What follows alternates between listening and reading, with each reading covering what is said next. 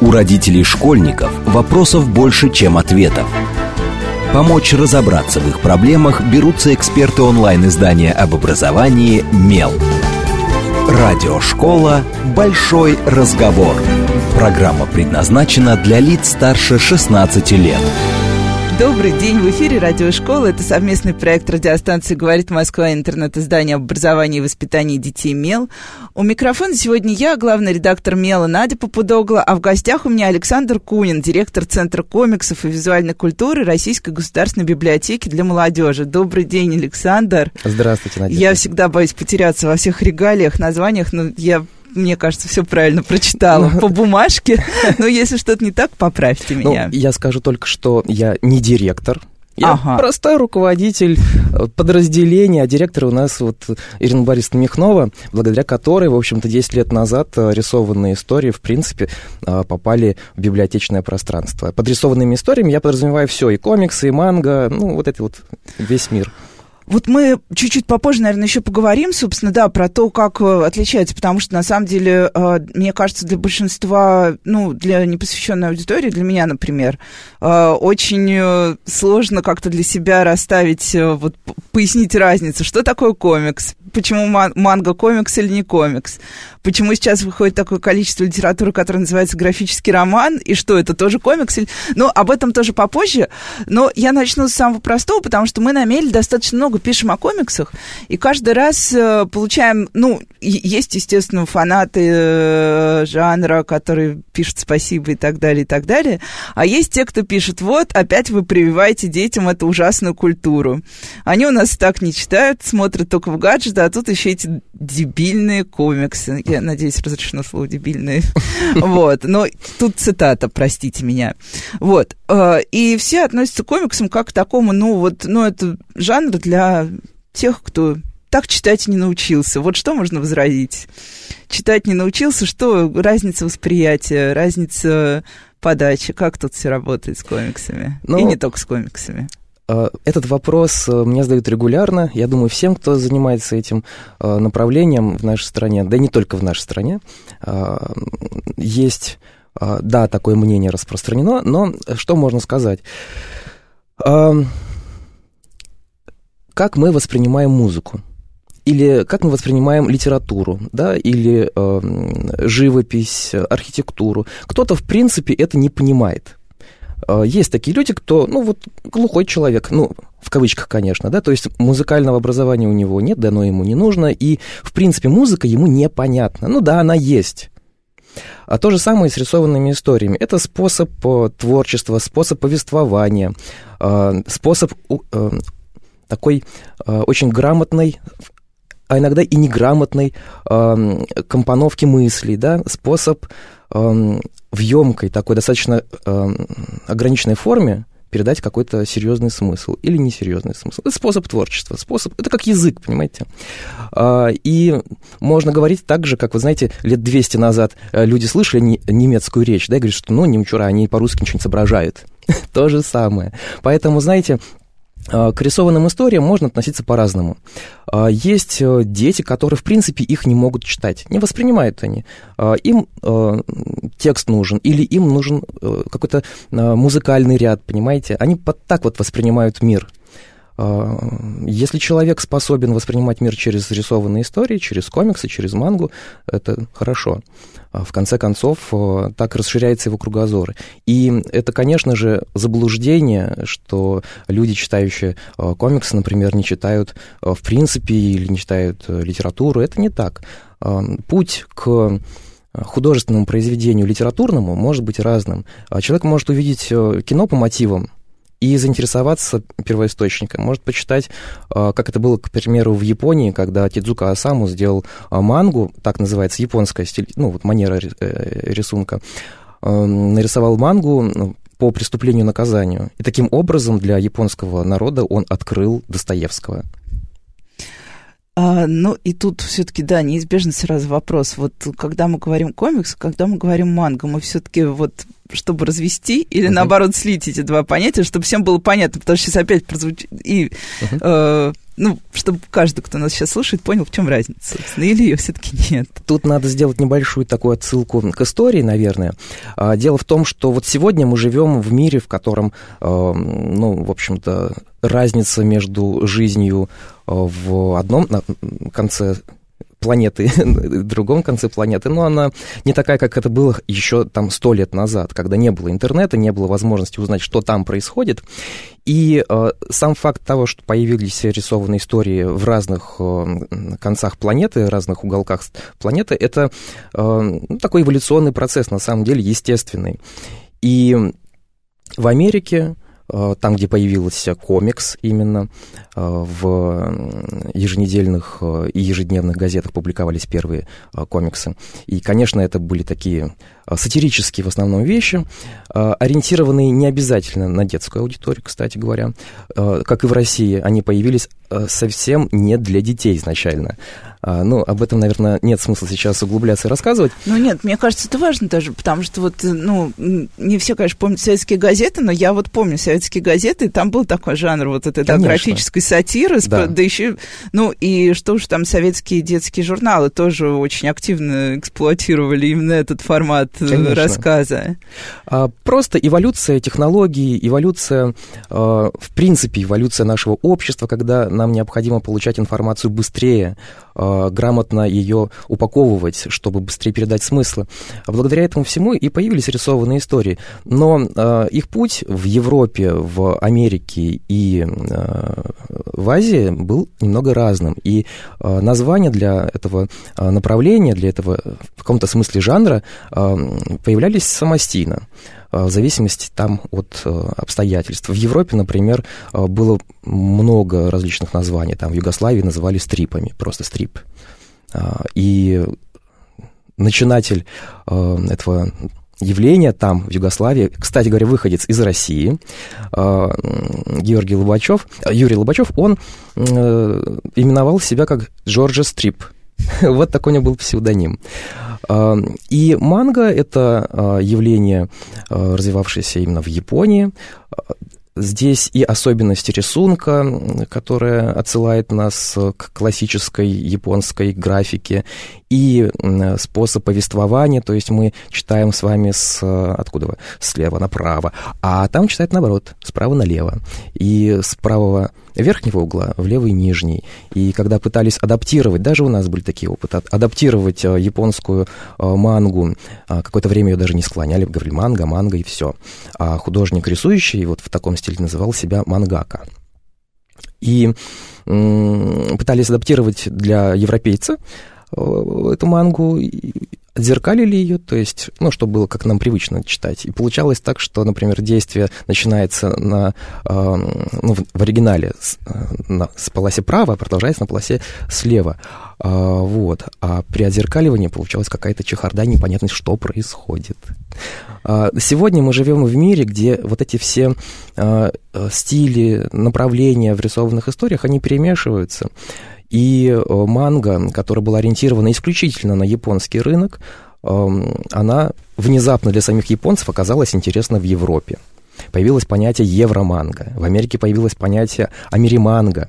И получилось так, что если там 40-е, ну, скорее даже 50-е годы, когда Япония была оккупирована Америкой, да, а, американская культура комиксов активно влияла на мангу, на ее формирование, то спустя там 50 лет случилось обратное. Уже японская манга стала влиять на американский комикс. И сегодня художник вправе выбирать спокойно, какой стиль ему больше нравится. Хочет он в стиле японской э, манги рисовать, блестяще, пожалуйста. Главное не то, э, в каком стиле ты рисуешь, главное, что ты хочешь рассказать. И мы, как библиотека для молодежи, стремимся как раз-таки говорить о том, что э, в чем ответственность художника, автора э, перед читателем можно рисовать и рассказывать истории, которые нрав... интересны тебе конкретно. Вот тебе ты обязательно найдешь свою аудиторию. Но все-таки хорошо бы понимать, а, а что получит читатель, а нужно ли ему, нужна ли ему эта история. И когда мы работаем, допустим, с классическими сюжетами, вот последние годы художники-комиксисты, так они называются, а, рисовали много на тему э, таких классических сказок, ну, например, «Красная шапочка». Так, я прям, я захотела посмотреть. Да, и художник может переосмыслить сюжет, да, а, он предполагает, что все читатели знают, что, кто такая красная шапочка, что с ней и вообще что с ней произойдет. произойдет, да. Но можно ведь и переосмыслить этот сюжет. А может быть, красная шапочка, она, у нее есть еще какие-то другие мотивы в поведении, а волк, может быть, он не такой плохой, и вообще зачем он напал на эту несчастную бабушку ну и так далее. Тут можно, а, как, например, оптимистер, так а, зовут одного а, блогера, который, YouTube-блогера, который нарисовал, ну, создал комикс по мотивам «Красной шапочки». Вот недавно он оказался у нас на полках, просто его зачитали до дыры, нам пришлось еще докупать. У него вообще там такая интрига, что диву даешься. И да, мы сейчас находимся в таком состоянии, когда э, приходит читатель, ну, например, родитель, ознакомиться вообще с этим миром, что это такое. И ему не хватает ну, правильной навигации, потому что, безусловно, начинать надо с каких-то образовательных рисованных историй. Например, вот то, что издает, кстати, партнер тоже нашего э, юбилея, ну, может быть, мы успеем сказать об этом, э, юбилей, э, издательство «Миф», они ведут прекрасные линейки рисованных историй именно образовательного характера. К примеру, у них есть чудесный комикс биографический, ну, это не комикс, конечно, это банда Сине, это так называют рисованные истории во Франции, а, посвященный Мане – вот его жизнь, э, э, какие-то персоналии с ним связаны, и это увлекательное чтение, э, и это увлекательнейший рисунок для рассматривания, и когда ты погружаешься в это пространство, волей-неволей ты задаешься вопросом, а кто все эти люди? Ну, там Мане понятно, а вот этот человек, а вот, а почему вот с этим товарищем он так груб, ну, условно выражаясь. И э, это издание снабжено комментариями, через которые мы можем, ну, найти зацепки, а где чего почитать.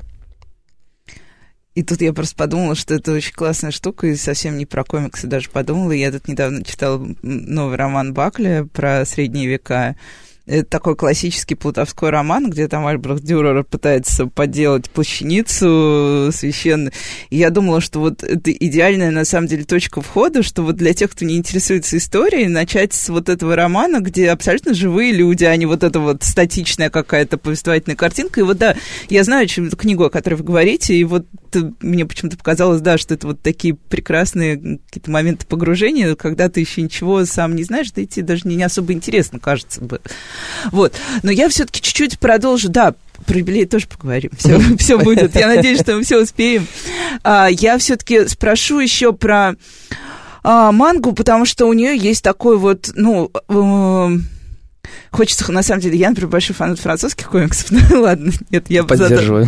Я спрошу о том, что ближе, наверное, многим и многим, а, потому что я не знаю, когда вот в России нач манга стала настолько популярной, сейчас на каком она там, на пике или не на пике, или на каком-то вот стабильном, э, стабильном уровне любви. Э, но для родителей она, опять же, какой-то синоним такого вот, ну, то ли там порнография, то ли там жестокость. Ну, в общем, неизвестно, что там эти японцы у себя в голове держат, там вместе с ними и все, кто в этом стиле а, что-то делает. Ну и плюс ко всему есть вот эти вот тоже медийные истории. Мы помним, как э, была громкая история про девочку, которая читала мангу и покончила с собой, и постоянно... Ну, и я была свидетелем тоже, как э, ребенок в книжном магазине пытался купить себе как раз мангу, она была запаянная с 18, у него попросили паспорт, и пошел он домой без своих э, комиксов. Был очень огорчен, я даже пыталась его догнать и дать свой паспорт, ну ладно, решила, потому что не буду уж так бежать энергично за ним. Вот. Почему сложился именно вот такой какой-то очень, э, ну, такой негативный образ, что ли, у, именно у японской линейки? Э, вопрос непростой, и ответить на него однозначно не получится, я скорее попробую с двух сторон а, картину обрисовать. Ну, во-первых, сегодня мы а, имеем перед собой индустрию рисованных историй в России. А, когда появилась манга у нас на рынке, такого не было. Более того, если смотреть а, историю развития этого направления в книжной культуре в нашей, то мы можем наблюдать такие бумы они были связаны с разными вещами. Появилось кино, внезапный интерес э, к комиксам или к манге на тему. и издатели активно начинают что-то издавать. А наши издатели не всегда э, придерживаются каких-то таких правил, э, ну, не то чтобы морали какой-то, да, но главное для них продать продукцию очень часто. И таких чудесных проектов, как Бум-книга или как э, там продукция самоката, композгида или э, вот то, что делает миф, ну, это редкие такие Ну и, по случаи. сути, малотиражная, на самом Да, деле. безусловно. Объективно, если смотреть на вещи. Да, но у этих издателей есть какая-то четкая политика. Они хотят рассказать о чем-то конкретном, эм, сформировать какое-то отношение к чему-то. А в большинстве случаев издатели просто пытаются заработать, быстро заработать деньги э, на каком-то таком, скажем так, э, на волне, да. И э, в моем детстве, к примеру, была, было аниме Sailor Moon, ну, все помнят, наверное, родители, что такое, хотя есть родители, которые и не помнят. Роботек и прочие-прочие интересные проекты. На этой почве возникал интерес. Но а, продукции в издательской сфере не было никакой на этот счет. А, В 90-е годы пытались э, представить э, мангу на нашем рынке, но проект провалился, потому что начались эти э, постоянные кризисы страшные и все такое, и ну, сложности были. Хотя, например, «Босоногий Ген» у нас издавался еще там практически ну, на закате советской эпохи. А, Босоногий Ген — это манга, посвященная а, судьбе мальчика, оказавшегося жертвой бомбардировки в Японии. А, Вот. И стало складываться сообщество. Была такая Ранма, Российская а, ассоциация манги аниме, и в этой ассоциации были членские взносы, такая почти тайная организация. А, по всей стране были отделения этой а, ранмы. А, Люди жили субкультурно. То есть а, манга не была чем-то вот таким общеупотребимым, это было что-то такое для междусобойчика. А, Постепенно складывалась и а, какая-то внутренняя лексика, ну, как в любом субкультурном сообществе. Появились свои какие-то понятия, какие-то имена. Нелегально находили контент, видеоконтент, да, я имею в виду аниме, переводили его на русский язык, переводили мангу, распространяли ее на анимках, на встречах. А, Начали постепенно заниматься косплеем, то есть вот эти вот костюмы шить. Причем у нас специфическая аудитория, то есть мы а, скорее кого-нибудь обругаем, причем приведем очень такие хорошие доводы, чем похвалим. Поэтому наша система э, косплея, э, она одна из самых лучших в мире. Понимаете? Потому что критика и отбор очень жесткие. И так сложилось это пространство. Когда родитель понимает, что он не может найти общего языка со своим ребенком, а, безусловно, начинает думать, что это что-то плохое а, это какая-то опасность. А, Родители, которые так же, как и их дети, знакомы с миром аниме и могут что-то посоветовать. Кстати говоря, есть хороший ресурс, называется сайт библиотеки для молодежи, и там есть наши издания. В числе них э, можно найти в числе этих изданий книжку 2010 года, называется она «Изотекст». Мы каждый год печатали эти сборники «Изотекст». И в первом сборнике есть э, хороший толковый словарь жанров манги. Их безумное множество. Есть, конечно, э, жанры, которые детям я бы ну, не рекомендовал. То есть, к примеру, э, там Юри манга есть такая, или Яой, например, да? Ну, Яой это не так страшно, и причем, что самое интересное, Яой изначально это манга для девочек. То есть там как бы адрес другой. А как это может позиционироваться в нашей другой культурной среде, это уже другой вопрос. Вот, в любом случае этих жанров безумное количество. Есть э, там сёнэн, э, э, сёнэнай, например, да, вот такие жанры. То есть на каждый возраст, на каждый какой-то социальный, гендерный и так далее круг находится что-то свое. И э, в Японии, японские библиотеки, к примеру, они четко это все ранжируют. Э, что касается рейтингов, кстати, и вот этих вот марок возрастных, да, опять-таки, э, иногда бывает так, что наши издатели, наоборот, ставят, завышают эту... Это стандартная, да, история. И получается, что, в общем-то, они ее используют как маркетинговый инструмент, а нас-то беспокоит другое.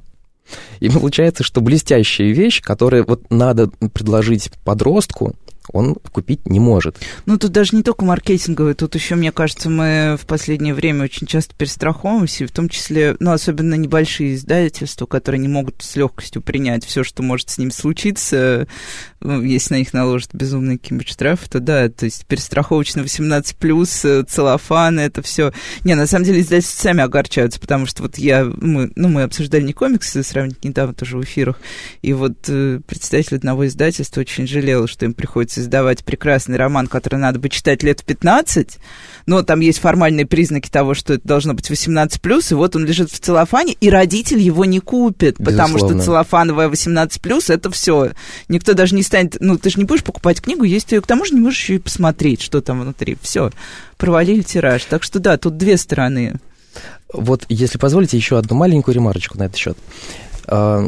Те ребята, которые увлекаются рисованными историями, мангой, комиксами, чем угодно, они очень часто приходят в магазин не за тем, чтобы купить что-то новое, а за тем, чтобы купить что-то в коллекцию, потому что они это уже прочитали в интернете. Кстати, да, сейчас же на самом деле ты можешь не покупать, ты можешь все прочитать в интернете. Безусловно.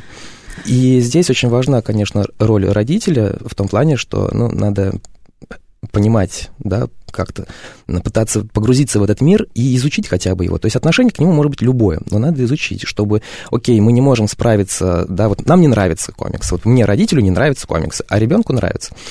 Эм, запретом ничего не исправишь. Ну да, это как обычно. Во-первых, незнание порождает страх, во-вторых, если ты не, не понимаешь, чем увлечен твой ребенок. У меня, да, вот я все время рассказываю, что я никогда не играю в компьютерные игры, но при этом я постоянно играю в компьютерные игры, потому что иначе я не буду понимать, о чем говорят мои дети вечером. Ну, это вариант, да. Вот, так что я уже, мне кажется, более-менее научилась. А если вот э, у нас сейчас, да, у нас скоро уже будут новости э, короткие, но я все-таки спрошу, а как э, вам кажется, меняется ли как-то спрос у самих вот у детей, у подростков? Потому что, ну вот у меня есть ощущение, что э, сейчас у рисованных историй начинается какая-то вторая жизнь, действительно. Это не, не в ущерб тексту, это помимо текста идет. Потому что вот я вижу, как э, сравнительно маленькие дети с удовольствием, с огромным ну, даже те дети, которым сложно, маленькие совсем, им бывает сложно воспринимать комиксовую форму, особенно если это какой-то насыщенный такой комикс, а не совсем простой. Но все равно, может быть, это мои какие-то наблюдения, как, как вам, вам кажется. Ну, Опять знаете, же, с учетом опыта библиотеки. А, В полиграфическом институте, вот где я учился на э, книжного редактора, нас обучали тому, что в каждом, скажем так, эм, на каждом этапе своего развития у человека, во-первых, разные предпочтения, ну, это понятно, а во-вторых, отношение к изображению тоже разное.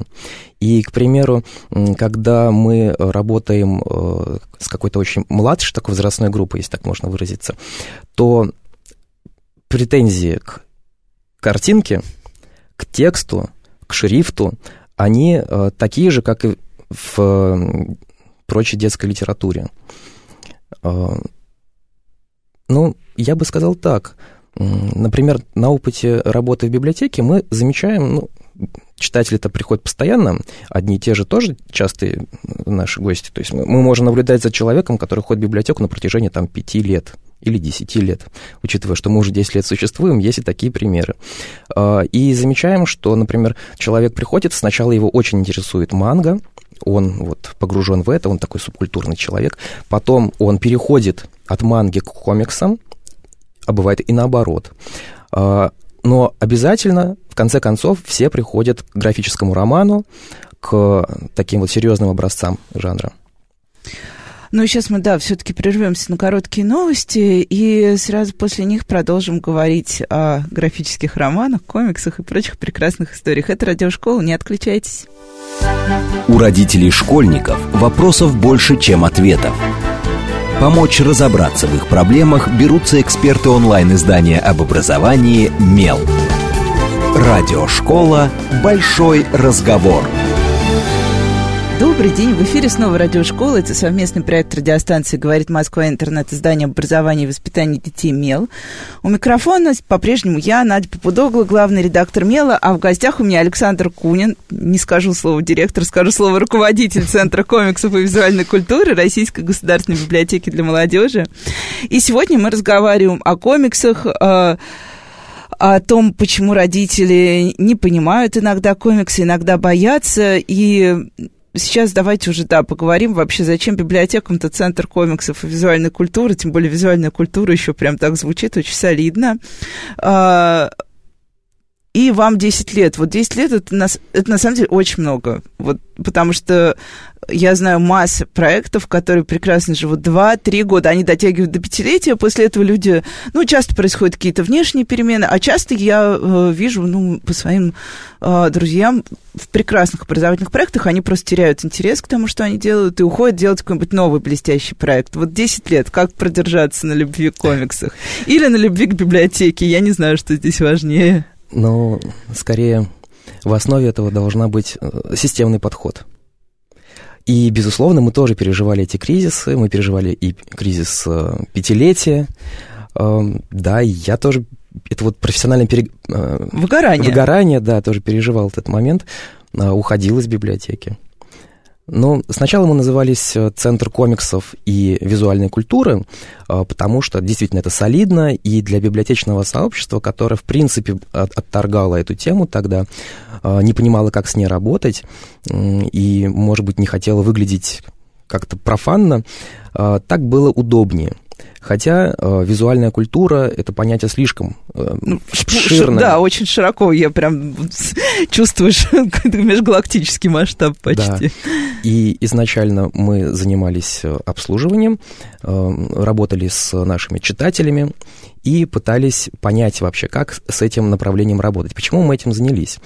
Э, в Москве проходит фестиваль рисованных историй комиссии, начиная с 2002 года и как, 7 лет я был его директором, э, так сложилось. И... и вот люди не знают, между прочим, многие, а это было такое событие, я помню, как у меня многие друзья готовились и ждали из да, года конечно. в год. Да, это было такое серьезное событие, оно было практически единственным в стране, и это было поле для экспериментов. И Павел Сухих, вот Хихус, такой у него был никнейм в, в художественных кругах, он позволял делать все, что угодно. Однажды я пришел с идеей, а давайте соберем на площадке фестиваля тех людей, которые занимаются изданием и популяризацией рисованных историй всех, ну, кого сможем. А, мы обратились к, книг, к книжным магазинам, тогда не было отдельных секций в книжных магазинах, сейчас кажется нонсенсом, а тогда это было нормально. И вообще вот то, что сейчас было нонсенсом. И из книжных магазинов э, согласился на участие в этом проекте только магазин «Озон». Неудивительно. Да. А из библиотек, вот наша библиотека для молодежи, Теперь наша. А, а еще ряд издателей. Там был Росмен, Бум книга, а, фабрика комиксов была в виде своего представителя. Палма Пресс и еще ряд издательств было. И мы хотели вот столкнуть лбами, так сказать, аудиторию, вот читателей и тех людей, которые вот как будто бы ну, с ними работают. Было много вопросов, была жаркая дискуссия, и наш директор э, Ирина Борисовна Михнова, она увидела, что люди пришли, заплатили деньги, им ну, даже интересно. Они... они заплатили деньги, чтобы попасть на это мероприятие и сказать в лицо издателям, что им не нравится. А, сейчас есть соцсети, есть налаженная система коммуникации между издателем и а, читателем. Тогда это все было в зачатках еще, и, конечно, это было очень важно. И зал Ирину Борисовну впечатлил, и она поняла, что с темой надо работать. А библиотека для молодежи, она так и называется. А, не просто так для молодежи, а потому что мы эм, хотим помочь молодежи ориентироваться в мире книг. Не только книг. Библиотека должна быть таким порталом в мир знания. Знания можно получать по-разному, читать можно по-разному. Ты слушаешь музыку, это чтение. Ты э, моделируешь что-то, э, изучаешь что-то, тоже чтение, ты познаешь мир. Чтение — это познание мира. Мы считываем его, да, мы его анализируем.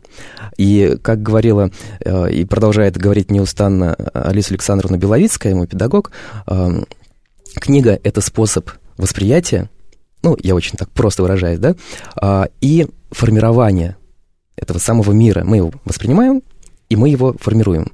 Вот это вот все — это книга, это чтение. И как будет представлена эта книга? Будет ли это кодекс, вот привычный нам, да, с текстом, либо это будет э, электронное издание, где э, все в таком синтезе, да, существует э, и видеоконтент, и аудиоконтент, и дополненная реальность, может быть, там наводишь на свой лэптоп другой лэптоп и, и видишь что-то между этими лэптопами. Вот это все очень важно. И дети и молодежь, ну, под молодежью я предполагаю аудиторию, ну, условно от 14 до 35 лет, а то и, может быть, чуть дальше. А, это а, самая важная аудитория, потому что от них зависит будущее, ну, цивилизации. Это не громкие слова, это правда. И нам важно, э, как институция, чтобы у людей была возможность, с одной стороны, увидеть все многообразие мира, а с другой стороны, найти четкие ориентиры, а как двигаться. Потому как э, любой язык, будь это литература, будь это музыка, э, может служить и во вред, и во благо. И всегда человеку, который еще не познал этот мир достаточно, не съел достаточно соли, ему нужно это руководство. Когда я учился в институте, у нас были списки. Вот эта литература, вот это классика, вот это Борхес, его надо читать, вот это Киркегор, его надо читать. И читать, воспринимать в контексте определенном. Когда я окончил университет, я оказался в вакууме. А что читать теперь?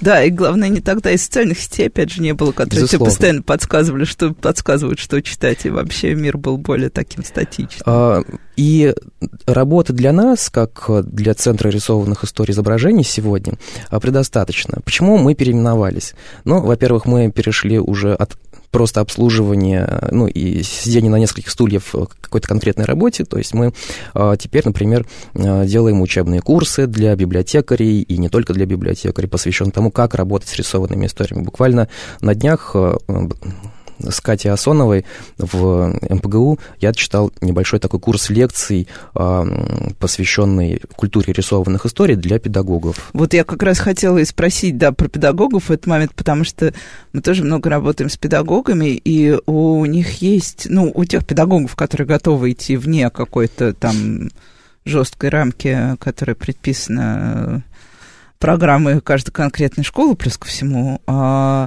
а, у них большой интерес, и они все вводят так или иначе графические романы, и комиксы в курс литературы школьный. Но тоже многим нужна как раз навигация, потому что люди просто не знают, с чего начать. Они знают какие-то классические, ну, uh-huh. всем, ну, как мы все знаем, что есть, ну, я думаю, почти все знают там Астерикса Обеликса. Безусловно. Вот такие вот вещи. Но, но что помимо этого, и как об этом рассказывать, самое главное. И как, как с педагогами? Очень хорошо. Педагоги бывают разные. А, и как и рисованные истории. И как вообще мы все. И как вообще мы все, да. И рисованные истории можно рассматривать как художественное пространство, а можно рассматривать как инструмент. К примеру, э, сейчас мы разрабатываем такой комикс навигатор по библиотеке для э, аутистов, да, вот для и, кстати говоря, есть такой чудесный э, графический роман, называется «Мария и я» Мигеля Гаярда, вышел в издательстве книга, где как раз главный герой, девочка, э, вот с такими особенностями, и э, мы видим мир ее глазами, глазами ее отца, и очень многие вещи, которые там представлены, они имеют такой прям практический характер, и его, их можно использовать в, вот в работе. А, или более такая а, тяжелая вещь, а, работа Давида Б., тоже в том же издательстве, называется «Священная болезнь, посвященная эпилепсии». Вот это вот все очень важно. Через рисованные истории мы можем показать не только, как с этим работать, но и что это такое изнутри, например. Э, сегодня нет э, никакой э, такой жесткой системы, какой-то методы, да, конкретно по работе с рисованными историями. Это все в разработке. К примеру, был такой проект «Респект», и сейчас он, кажется, тоже продолжается уже на новом витке, посвященный вопросам терпимости. Как вот разные, особенно это важно для детей, для подростков, когда тот, кто не похож на меня, не из моей компании, я к нему отношусь с агрессией. Да, вот буллинг в школе, например, это же важная проблема. А, вот.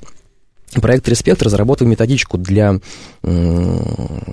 педагогов, для активистов социальных, которые могут, э, пользуясь этим э, пособием, э, использовать рисованные истории в работе с группами конкретными. Но когда мы пришли 10 лет назад в библиотечное пространство с тем, чтобы разобраться, что такое рисованная история, у нас не было никакой наработанной практики и не было никакой методы. Мы, конечно же, общались с иностранными центрами и библиотеками и так далее, но везде разная аудитория, везде различная, различный исторический бэкграунд, даже.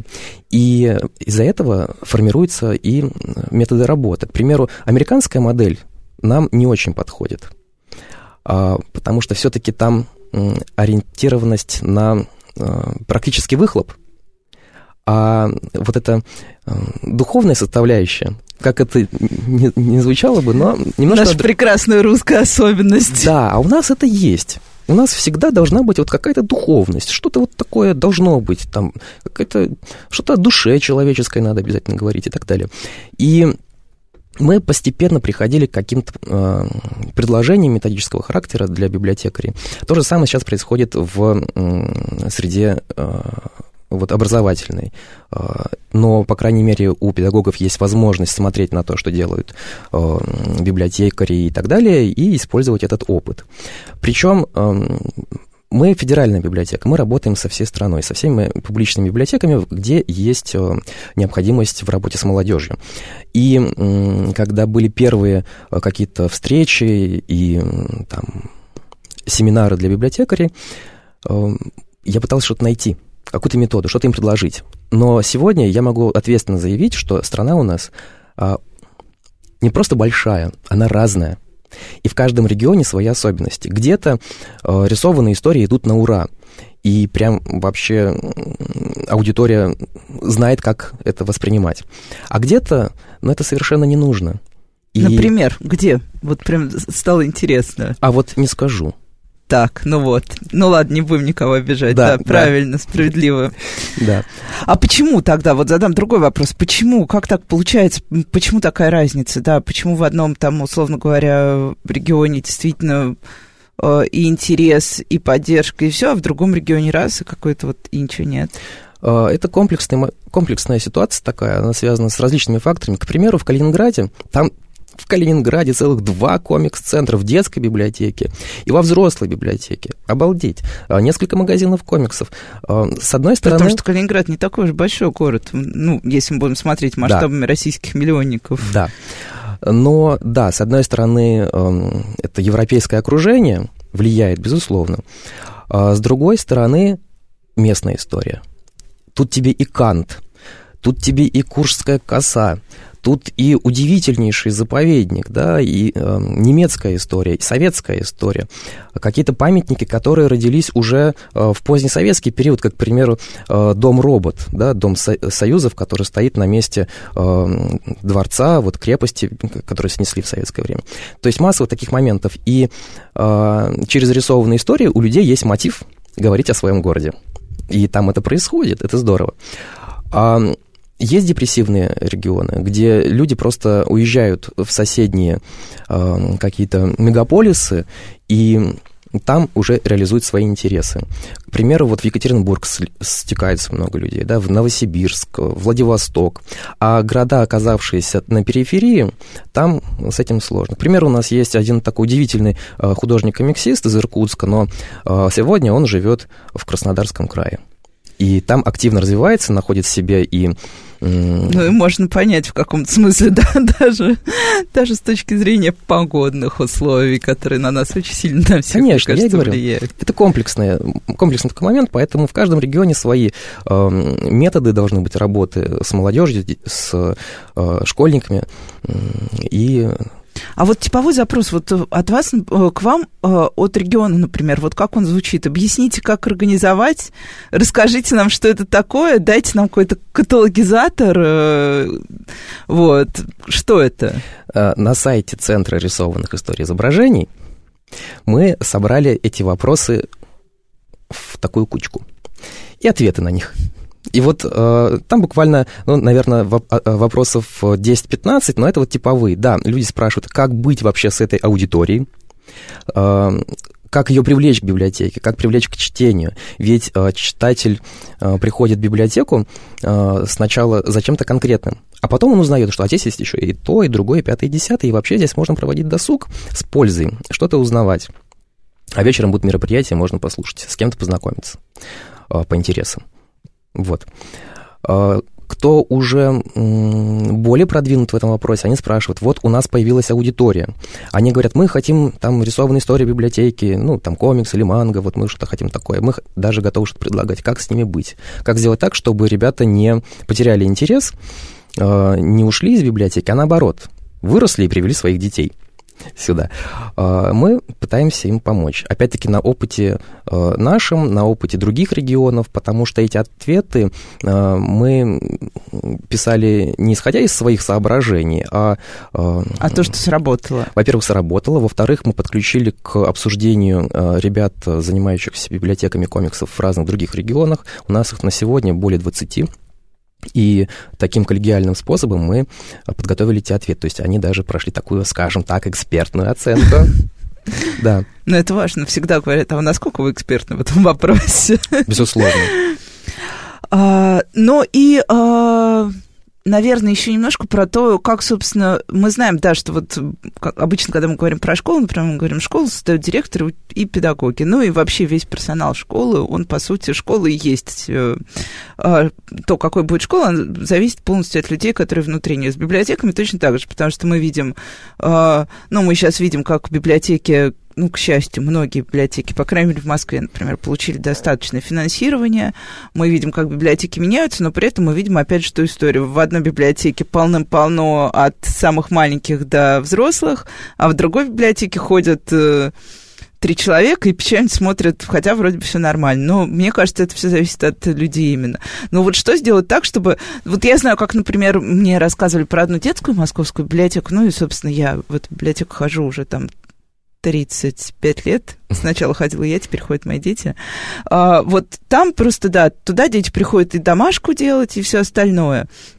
Вот как сделать так, чтобы подростки приходили? Они же не приходят только за комиксом. Вот как в, например, детской библиотеке мне объясняли, например, мы поняли, что нам обязательно надо пространство, где мы не будем никого трогать, где они просто сядут и займутся своими делами. А если они захотят, они подойдут, и при этом, чтобы это было, чтобы туда не забегали все время самые младшие, которые там что-то дергают и играют в какие-то погремушки. Вот что вы делаете, чтобы у вас как бы хорошо было именно подросткам? А, вот это правило о том, что, ну, да, не, чтобы их не трогали. Leave the kids alone. Да, а, оно для нас, ну, скажем так, одно из основных. И дошло до того, что а, наши читатели иногда одергивают библиотекарей. Все, анархия. Это не анархия. А, мы создали среду, предложили правила игры в этой да, системе, и ребятам эти правила понравились, и они стали их соблюдать сами. Когда мы навязываем что-то, говорим, делай так, не делай так, то человек спрашивает, а почему? А если я так не хочу? Зачем вы меня э, заставляете, выражаясь мягко? Э, не надо никого заставлять. Надо дать возможность и объяснить, как этими возможностями э, пользоваться, да, вот этими услугами пользоваться. И все, что у нас есть в помещении, оно должно быть функционально. То есть э, не, не должно быть никакого украшательства излишнего, никаких вещей, которые просто занимают место. Если здесь стоит проектор, то он должен работать. Если здесь стоит, например, там камера обскура, то ей нужно пользоваться. А, иначе что она здесь делает? Даже, к примеру, у нас есть световые столы. За этими световыми столами должны работать художники. Все смотрят на эти столы и понимают, здесь могут работать художники. Но могут сидеть и обычные читатели, и пусть сидят. А художники приходят? Художники приходят и работают, конечно. Можно что... прийти и посмотреть даже, как работает художник, да? Да, без проблем.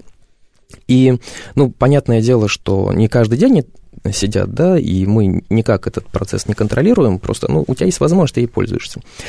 А, это один момент. Во второй момент надо работать с локальным сообществом. То есть вот вы, э, как библиотека, находитесь в этом районе, а знаете ли вы, чем интересуются дети в этом районе, подростки в этом районе, молодежь? А где они проводят свое время? Да, куда они ходят? Да. И насколько вы на их маршруте, например? Ну, да, как вариант. И когда библиотека выходит в город и начинает показывать себя, это никому не нужно.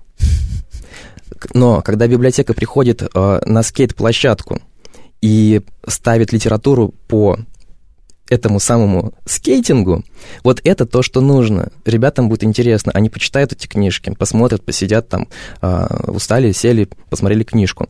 А если еще библиотекарь, который там находится в курсе вообще, что у него тут за литература, еще лучше. И они потом придут в библиотеку, они заинтересуются, скажут, а может быть там есть что-то еще.